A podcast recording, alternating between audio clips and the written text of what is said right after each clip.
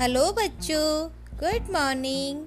चलिए, आज हम फिर से एक नई कहानी लेकर के आए हैं। कहानी का शीर्षक है, चुप रहने का महत्व।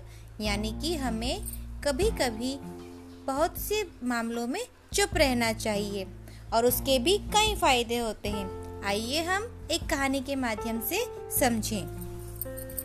एक राजा के घर पर राजकुमार ने जन्म लिया। राजकुमार स्वभाव से ही कम बोलते थे।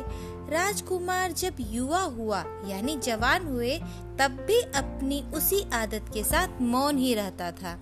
राजा अपने राजकुमार की चुप्पी से परेशान रहते थे कि आखिर ये बोलता क्यों नहीं है?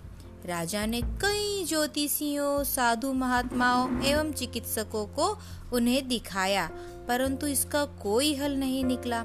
संतों ने कहा कि ऐसा लगता है कि पिछले जन्म में ये राजकुमार कोई साधु थे, जिस वजह से इनके संस्कार इस जन्म में भी साधुओं के मौन व्रत जैसे हैं। राजा ऐसी बातों से संतुष्ट नहीं हुए, वे परेशान हो गए। तो फिर एक दिन राजकुमार को राजा के मंत्री बगीचे में टहला रहे थे।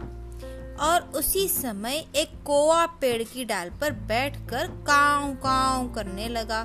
मंत्री ने सोचा कि कोए की आवाज़ से राजकुमार परेशान होंगे, इसलिए मंत्री ने कोए को गोली मार दी। ढाई गोली लगते ही कोवा ज़मीन पर गिर गया। तब राजकुमार कोवे के पास जाकर बोले कि यदि तुम नहीं बोले होते तो नहीं मारे जाते। इतना सुनकर मंत्री बड़ा खुश हुआ कि राजकुमार आज बोले हैं और तत्काल ही राजा के पास ये खबर पहुँचा दी। राजा भी बहुत खुश हुआ और मंत्री को खूब ढेर सारे उपहार इनाम में दिए। कई दिन बीत जाने के बाद भी राजकुमार फिर से चुप ही रहने लगे। राजा को मंत्री की ये बात पे संदेह हो गया और गुस्सा कर राजा ने मंत्री को फांसी पे लटकाने का हुक्म दिया।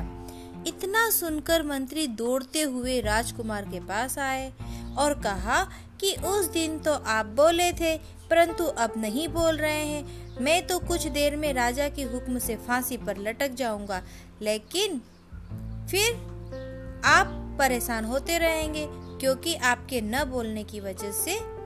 देखिए तो फिर मंत्री की बात सुनकर राजकुमार बोले कि यदि तुम भी नहीं बोले होते तो आज तुम्हें भी फांसी का हुक्म नहीं होता। बोलना ही बंधन है। जब भी बोलो, उचित और सत्य बोलो, अन्यथा मौन रहो। जीवन में बहुत से विवाद का मुख्य कारण अत्यधिक बोलना, यानी ज़्यादा बोलना होता है।